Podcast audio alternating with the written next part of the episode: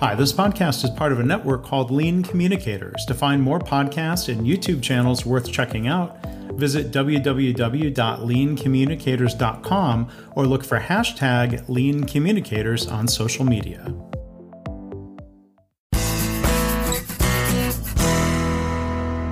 Hi, this is Mark Graban, and welcome to Lean Blog Audio, episode three fourteen. Today, I'm reading a blog post from May thirteenth, twenty twenty-one, titled Improvements to the COVID Vaccination Process, Small and Large, and Hockey Hubs.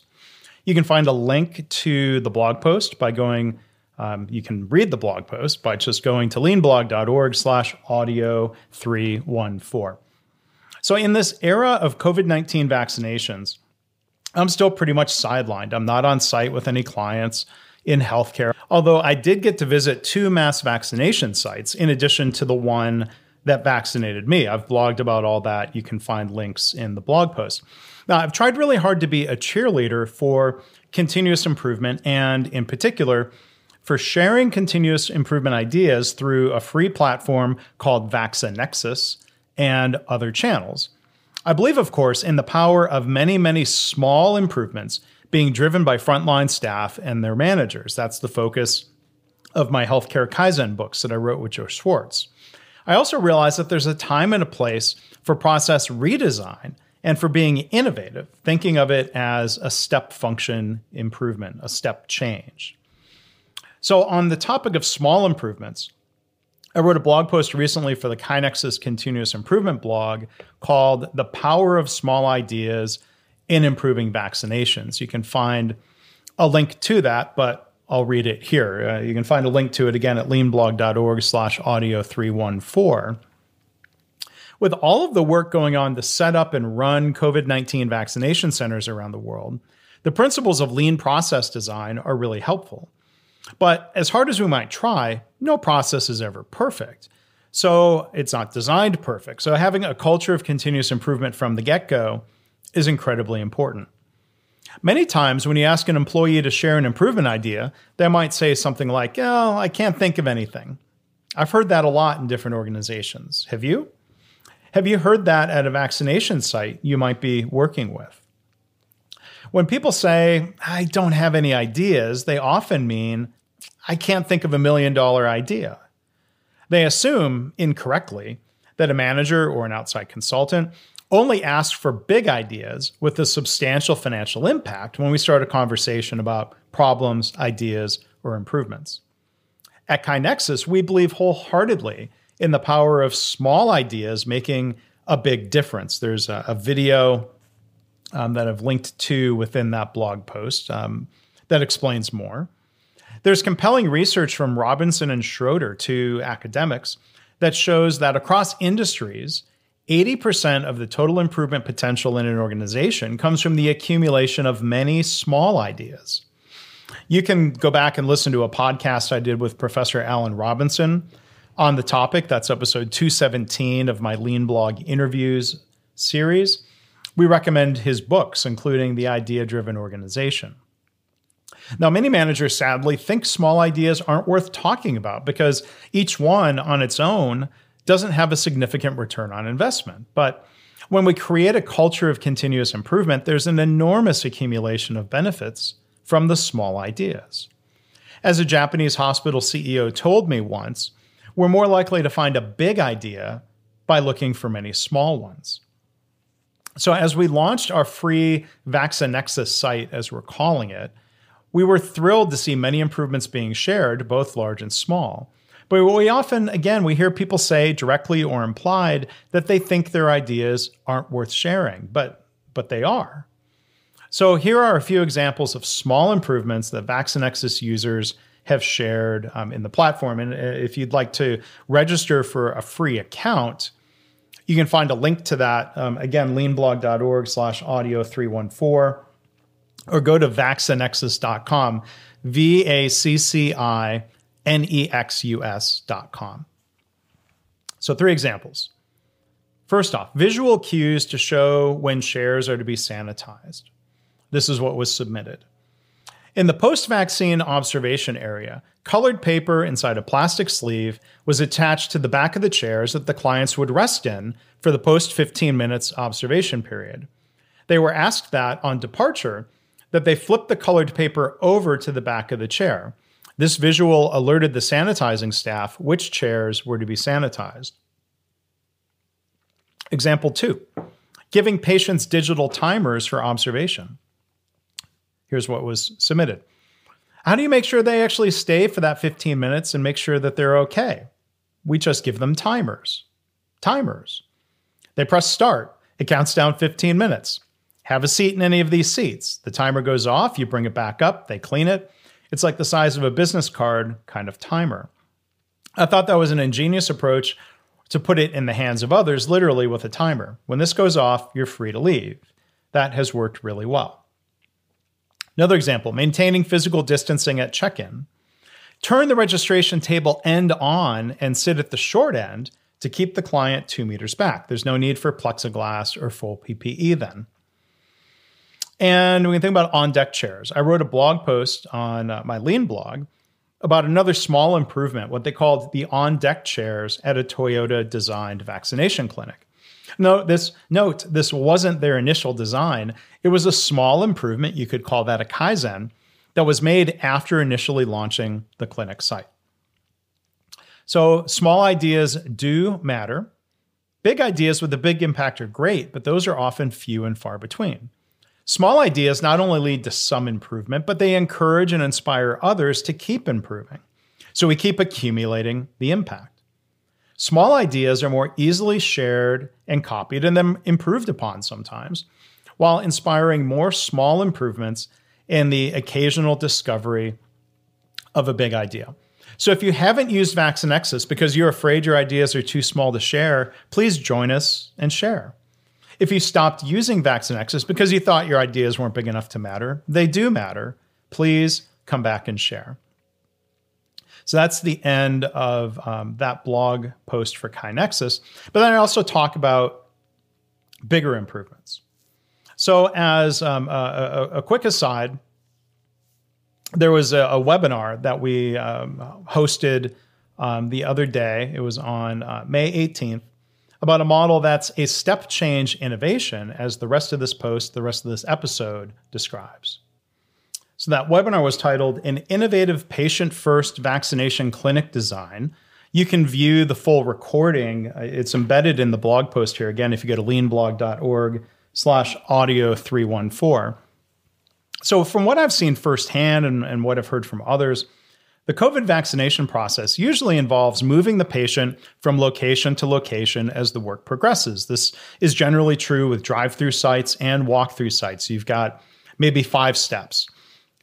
Arrive and verify appointment. Then there's some queuing. That's not really a step, but it, it's a separate location. Registration and vaccination, then observation, then departure. Now, sometimes registration is at a different location than vaccination, but they're either way. There are usually three or four locations that the patient moves to, point to point to point. Now, a few months back, I heard about a very different model for setting up this vaccination process. It was referred to as the quote-unquote Hockey Hub model, since it was done inside a hockey rink. It, it's Canada, so hockey. But the location wasn't the interesting thing. It was the process model that mattered, and it's one that could be done at a football stadium, a golf course, or a non-sports related location. I've linked to a February press release from the town of Owen Sound in Ontario about their Hockey Hub, COVID nineteen mass immunization hub in Grey Bruce. So what's noteworthy about the model? So for one, the model is designed to be able to deliver thousands of vaccines per day, but it's also, quote, scalable, in that it can be expanded or contracted depending on the amount of vaccine available and the number of clients to be vaccinated. When we have cellular manufacturing in the context of Lean, that's a nicely scalable model. You can add more workers to the production cells, or you can replicate or staff up cells to adjust your volume in finer increments than you could with a traditional assembly line structure. I've used this cell model to help redesign hospital laboratories, or at least there's uh, inspiration from that approach. The physical layout and the staffing plan can make a big difference in terms of quality, productivity, and flow, doing what it's sometimes called a U-shaped cell. But back to Grey Bruce, it says, the Hockey Hub uses, uses a streamlined flow-through process. Once registered, the client remains in an individual pod, a chair really, with some barrier around it, for documentation, administering vaccine, and recovery. So that pod is like a cell. I mean, not a jail cell, but like this production lean manufacturing cell. In this case, the patient is stationary and the workers move to the patient. It says in the article, the person administering the vaccine moves from pod to pod. The typical setup in the standard rink would have one hundred fifty pods with one nurse assigned thirty pods each. And there's a photo um, in the blog post that's taken from a video about this model. Um, and, and, and there's a video about the Grey Bruce model, um, again, in the blog post. There's also a focus in this model, and uh, as we would have in the lean mindset, on having clinical staff do only the clinical work. The article says, the efficiency of the Hockey Hub model is based on using clinical staff for clinical duties only and other staff for any task that is non-clinical. Now, I saw that same idea at the Toyota slash Frisco, Texas vaccination site. At the vaccination table, there was a clinical person doing the vaccination and a non-clinical person doing data entry and other tasks. The Toyota site, the Frisco site, both, that's Toyota and Frisco, they had the patient move from place to place. That was the model they were using. Now, the patient being stationary in the Hockey Hub model also reduces some risk. As the article says, there's a reduced risk of injury or fainting as clients are immunized and recover in the same location instead of risking fainting while walking to a recovery area, and fainting is a well-known risk in immunization clinics. The drive-through clinics I've seen have the vaccinated person, whether they're the driver or not, stay parked in the same place until their observation period is done. Now, I've heard of other drive-through sites, though, that have the patient drive to an observation area, and they've expressed concerns about the safety risk there of a driver fainting while moving and driving even a small distance. So you have better safety. Maybe it's a better experience for the patient just being stationary. And the Grey Bruce um, group says, uh, that location says it's more cost-effective when you look at staffing efficiency, where they say, a single vaccinator moving from pod to pod can administer ninety vaccines per hour. A vaccinator at the Toyota Frisco site could probably do about sixty per hour with their process design, from what I observed. They also say at Grey Bruce, um, elaborating on this, the model is cost effective. The Hockey Hub costs about six thousand dollars per one thousand vaccines, six dollars per vaccine, about one point seven million dollars total for the one hundred forty thousand person population.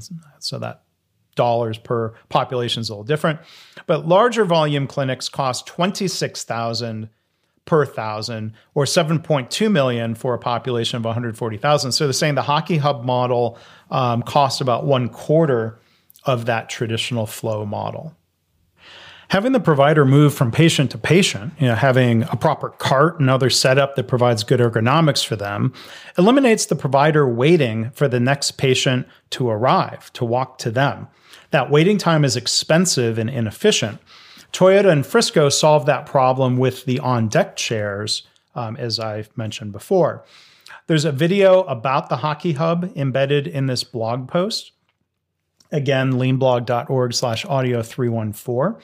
And they intended that this model, the Hockey Hub, would spread throughout Ontario. It's already spreading across Canada. There's an article there about Hockey Hub mass vaccination model to help in Peel region. As somebody says, the model has expanded and with different evolutions across Canada. That's great to hear. And instead of just copying and pasting, it's even better when you can improve upon a model that was learned from others. You can copy the innovation and then apply continuous improvement to that model. Another headline, Manitoba adopting Grey Bruce vaccination model. It says Manitoba will be modeling some of their super vaccination sites after Grey Bruce's Hockey Hub model. So again, I would add modeling is better than just copying. So inspired by this model, Doctor Joy Dobson, a former anesthesiologist in Regina, Saskatchewan, has been creating a similar model that has recently been put into use.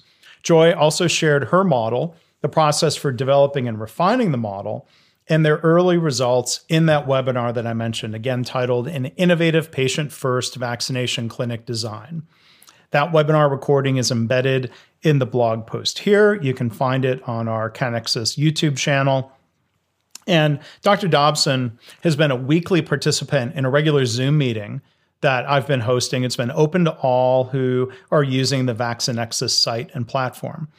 Um, Joy first told us about that idea. Then she showed us what she called the kitchen table simulation of the model, using parts uh, from a cut-up cereal box. It was a Cheerios box, to be more specific. Um, the mock-ups, learning, and trials continued from there. So I'm excited that she shared with us all in a more public way. I hope you'll go watch that recording. I think there are important lessons here that might inspire improvement in other parts of healthcare and beyond.